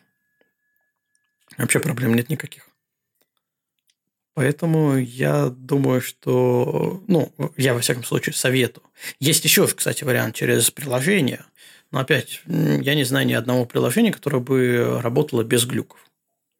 Да. Всегда можно напор- существует. напороться. Причем для Canon есть, э, я в свое время находил э, неофициальное приложение, просто человек написал, которое работает в плане интервальной съемки лучше, чем оригинальное приложение. Оно не делает ничего, кроме интервальной съемки, но при этом работает. Но обычно проблема такая, что у тебя, если отваливается Bluetooth, э, подойдешь чуть-чуть в сторону, там подует ветер, Bluetooth исчезнет, и все у тебя Да. вырубается. И телефон постоянно. А подрубается. Да, а может быть, э, работает, когда отключается Bluetooth, но потом он подключается автоматически и от- от- отменяет полностью всю съемку. Ну, в общем, да, на это надеяться не стоит, если вы хотите фотографировать Да, тем более, когда речь в э, идет, если надо там, не знаю, 10-15 минут ну, поснимать такое, а, то ну, не страшно, можно поставить с телефоном рядом. А когда мы говорим, что нужно снимать э, 2, 3, 4, 5 часов, а, Да, то это не вариант. Тут, тут проблема, да, может быть проблема. Тут и батарейки на, телефоне сядут, и еще что-то будет. Ну, в общем, нет, не надо. не советуем ни в коем случае. А, Хотя был такой случай, мы в Питере поехали снимать, э, и у нас э, человек, Миша, э, бегал к камере, потому что он, с одной стороны, хотел с нами поговорить, а камеру поставил так подальше, метров 200. А, Вот, и у него не было пульта. Он запускал, по-моему, сейчас не вспомню, либо по 2 минуты мы снимали, либо по 4. Он запускал на камере съемку, ставил себе секундомер, а, таймер на часах и бежал к нам болтать. А, значит, таймер у него звонит, и он бежит к камере, выключает кадр, запускает следующий, бежит опять к нам. Мы треки снимали. Опять болтать. И вот так вот полночи он бегал туда-сюда. Но при этом снял. Тоже опыт, тоже способ. лучше... Сила воли. Ну, лучше такое не повторять. Да, лучше такое не надо. Хотя физическая нагрузка всегда, всегда положительно влияет. Почти всегда. На человеческий организм. А, кстати, про длинную съемку вспомнил, что нам еще понадобится, да, из того, что надо взять. Это, естественно, аккумуляторы, либо пауэрбанки, либо внешнее питание с пустышкой. Все это тоже мы обсуждали, и в чате обсуждали неоднократно. Статья у меня есть э, на сайте про это. А, на Ютубе в лекции есть э, про вот эти пустышки и внешнее питание. Это тот случай, когда... А, у меня, кстати, на сайте есть же кто хочет, кстати, можете присоединиться. Давно мы не обновляли эту табличку. А, тест по тому, насколько камеры долго живут от одного аккумулятора. И, и в целом а, такое среднее значение – это что-то в районе, при вот такой интервальной съемке, что-то в районе 3-4 часов съемочных. А, а если ты пришел, пока ты выставился, пока ты поснимал, пока ты нашел ракурс, передний план, навелся на, фокусер... Э, на фокус в темноте ночью, э, то часть батарейки ты уже сожрал. А поэтому одного аккумулятора ночью очень часто бывает мало. Либо один, либо Практически два. никогда не бывает достаточно, да. если снимаешь, тем более такие вот, э, как персииды. Да. Но в персидах это, это, это не, так, не так страшно, потому что ты, в принципе, там можешь сделать паузу, поменять аккумулятор, допустим, и начать снимать дальше. А когда ты снимаешь звездные треки, у тебя любая пауза – это дырка в треках. Ага, ты имеешь в виду постоянно, нон-стоп Да, да, да. В ну, беседах да, ты ну, можешь... Да. Взял, поменял аккумулятор. Но если есть возможность, а, то все-таки либо внешнее питание, либо пауэрбанк. От пауэрбанка тоже лучше дома сразу испытать свою камеру, потому что есть камеры, которые не умеют работать от пауэрбанка.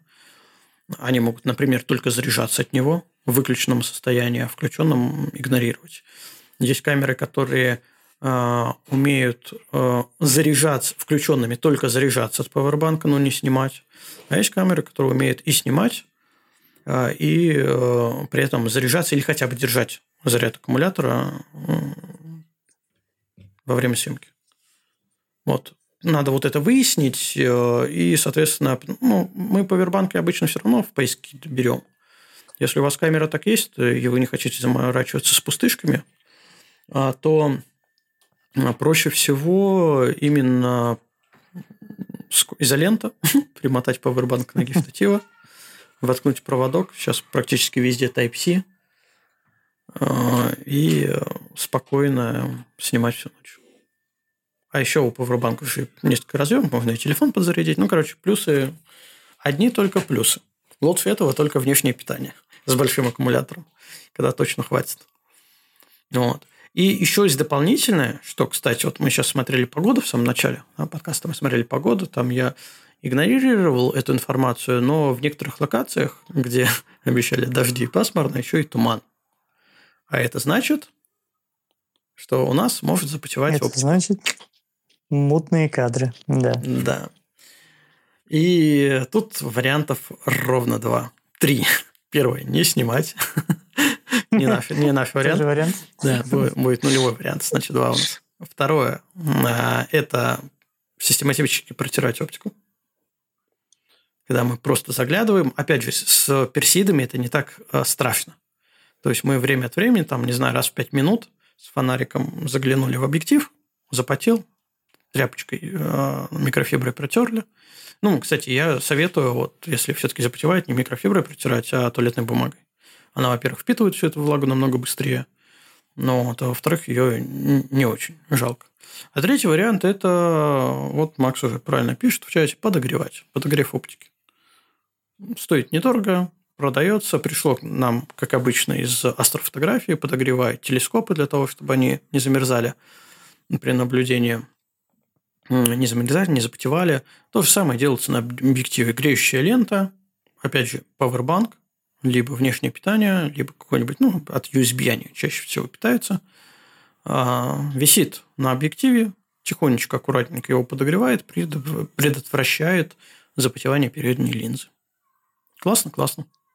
Нацепил в начале съемки, не надо об этом думать ни о чем, и все у тебя все работает без проблем, снимает. И протирать не надо. Потому что будет обидно. Лучший вариант, да? да. У тебя э, как раз самый... Это будет не, не обидно, а этот закон подлости, закон Мерфи. Самый жирный болит попадет в кадр, когда объектив будет запотевшим. Однозначно, так и будет. Да. Проверено. А ты его оттуда уже никак не выцарапаешь. А вот Макс говорит, можно подогревать и ложиться спать. Ну, кстати, э, да, по локациям же тоже все так, э, есть несколько вариантов. Э, либо ты всю ночь стоишь около камеры. Просто нужно об этом тоже подумать. Э, во-первых, ночью всегда холоднее. То есть, как, какая бы жара ни была, если ты днем в шортах, ночью все равно у тебя будет ну, прохладненько. В шортах, в футболке. Надо что-то предусмотреть потеплее. Ну, вот, авто... порой даже и шапку, и варежки нужны, даже летом. Ну, э, да, ну, смотря куда ты заберешься. Если понятно, что ты в город забираешься, там вообще по утру может быть иней на траве. Да. Вот да. выпадет роса, и она замерзнет. У нас так было, мы э, лобовое стекло от иния очищали утром. А... Да, так переднюю линзу очищал от иния. Ну, такое тоже было, да, в Питере у нас. Периодически. Это, кстати, было в тот раз, когда я подогрев оптики клал в рюкзак по надобности. И вот после этого случая, когда нич- ничего не предвещало, и вдруг неожиданно uh-huh. все начало и запотевать, и замерзать, и нем покрывался, я понял, что лучше вот этот подогрев оптики, он весит, весит мало, занимает место мало, будет у меня всегда жить в, рю- в рюкзаке, чем я его опять забуду положить. Однозначно. Это как пульт для, для съемки, всегда должен быть в рюкзаке. Да. А, вот. И, соответственно, либо мы стоим всю ночь, э, караулим нашу камеру. Если мы едем на машине вдруг, то всегда можно положить э, туда в багажник какой-нибудь стульчик, просто посидеть, потому что ну, на ногах тяжело. А пенку под мягкую точку посидеть, если на камнях. На если с палатками там все попроще, мы можем разбить и лечь в палатку. Если это какое-нибудь труднодоступное для других людей место. Потому что можно проснуться и не увидеть своей камеры случайно. Бывали такие случаи. И чаек. Побольше. И чаек, да. Чаек. А лучше в компании самый правильный выезд на ночные съемки все равно, ну, я считаю, это компания всегда, во-первых, время пролетает за разговором, во-вторых, всегда какие-то темы находятся обсудить, что-нибудь посмотреть, полистать совместный интернет, посмотреть какие-нибудь фотографии, обменяться свежей информацией. Вот, поэтому, если компания, а, то берем стулья, стол, Макс тут пишет коньячок в чат. Вот он так. Мангал. А, да, мангал. Все, да. Нет, ну слушай, огонь все-таки этот может быть. Особенно если зеркалка, кстати, кстати, тоже помним, ну, во-первых, еще там фонарики. Ну, это мы уже начинаем повторять подкаст, который у нас да, был по ночной да. съемку, да, у нас там все это рассказывал, но а, зеркалок, помните на ремешке такая резиновая штучка обычно болтается. Это для того, чтобы закрывать а, видоискатель. Потому что при съемке, если посветить видоискателем фонариком, то мы получим засвет на кадре. Да. Да. Ну, обычно в камерах уже есть такие переключатели на самом объективе. Так, щелкаешь, и он закрывается. Во всяком случае, на Никонах, на, на, на моем же D810 так было. Угу.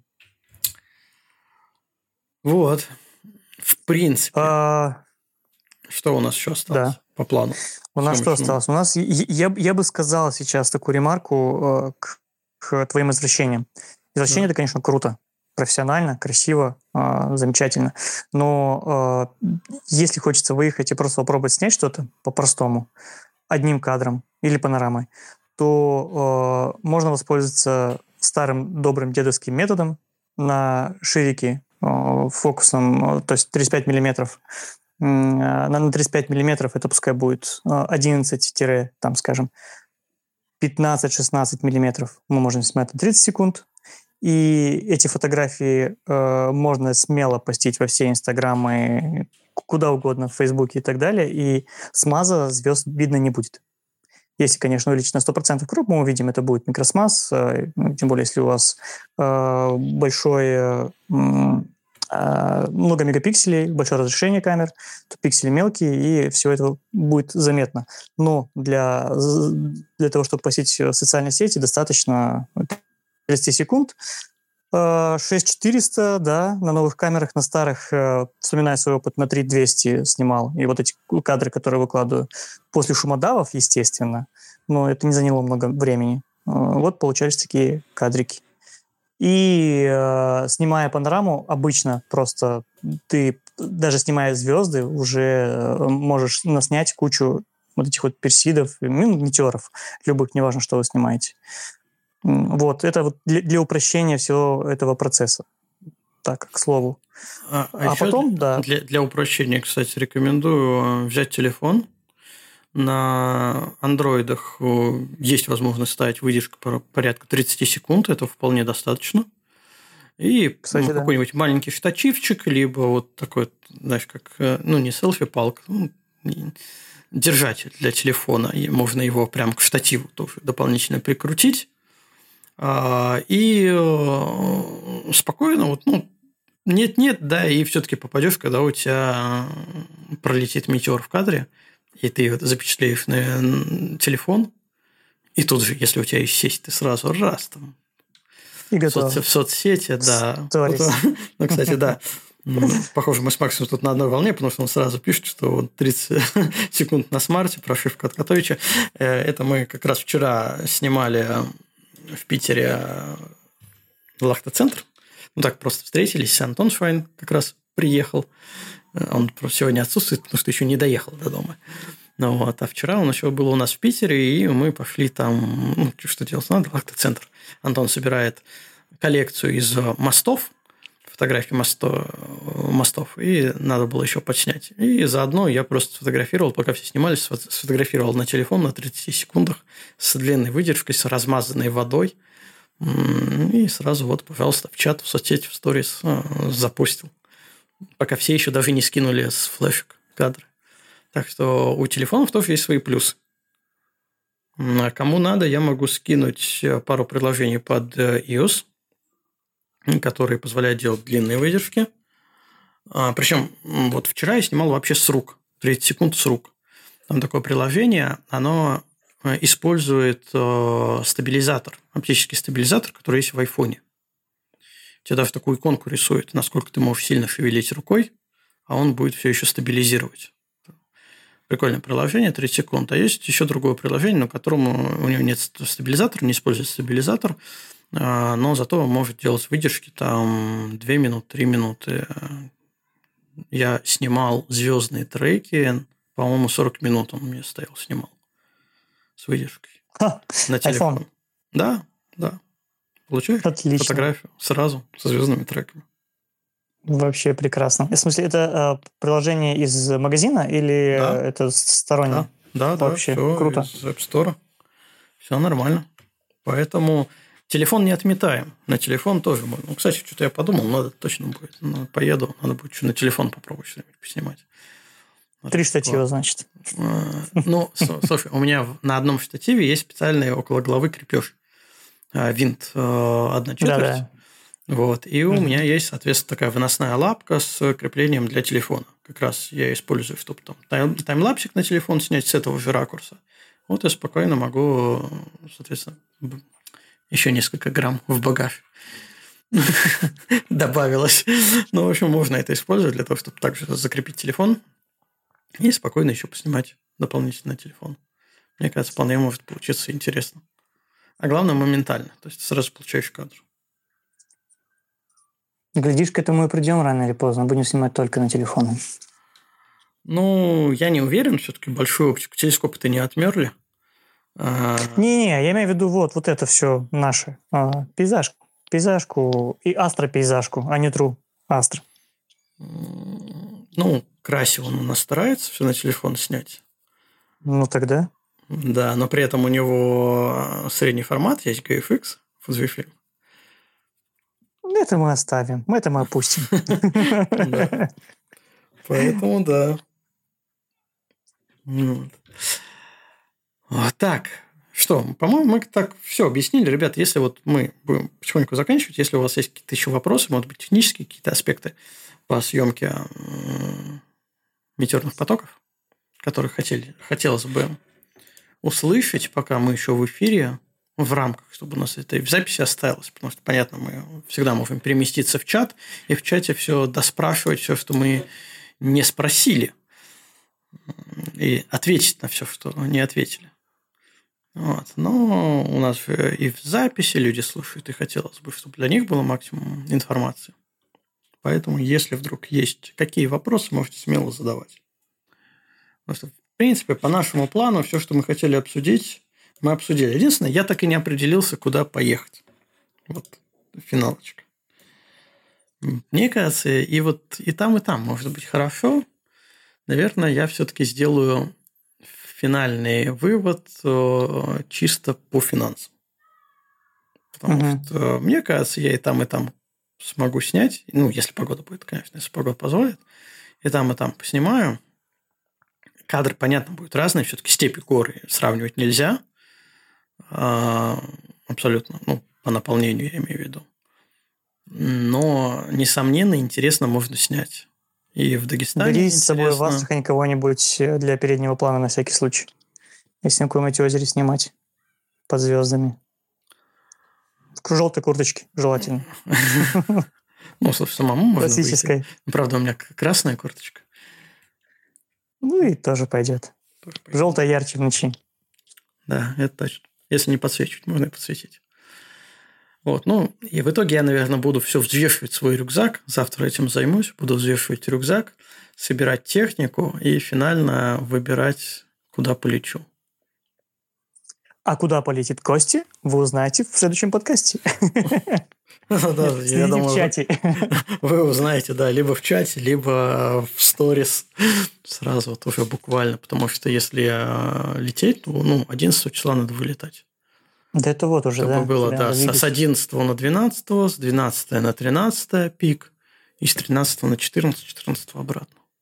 Вот три ночи. Угу. Очень хочется вот прям, во-первых, расширить шансы, что вдруг там где-то какая-то облачность будет, а в следующую ночь не будет. Ну, увеличить шанс хочется. Ну, конечно, а, конечно, а если вообще, а если вообще ясно, то накопить э, реально метеоров за три ночи. Ну, какие-нибудь э, отдельные разные планы поснимать. Конечно, разные точки. Да, да. Согласен. Придут новые идеи в голову, пока будешь снимать одно, захочется снять другое. Ну, во-первых, как, как только приедешь на локацию, у тебя сразу пойдут идеи, потому что можно бесконечно да. фантазировать, но как только ты куда-нибудь приедешь, сориентируешься по частям света, вот, и, ну, кадр все равно нужно выстраивать на местности. За редким исключением, если ты там уже снимал, и уже вот, ну, у тебя есть построенный кадр, просто ты хочешь его же, но еще и с метеорами. Да, кстати, с перламутровыми пуговицами. Но это, мне кажется, единственный вариант, когда ты ну, сто процентов знаешь, что у тебя будет. А так все равно нет-нет, придется в идеале по-светлому. Ну да, да. Да, конечно. Вот. Я думаю, я думаю, все понятно.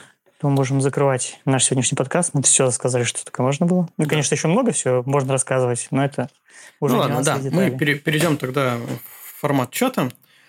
А, друзья, если у вас а, возникнут вопросы ближайшее время, то вы знаете, где их задать. Телеграм канал Телеграм-чат 1 Фото ТВ.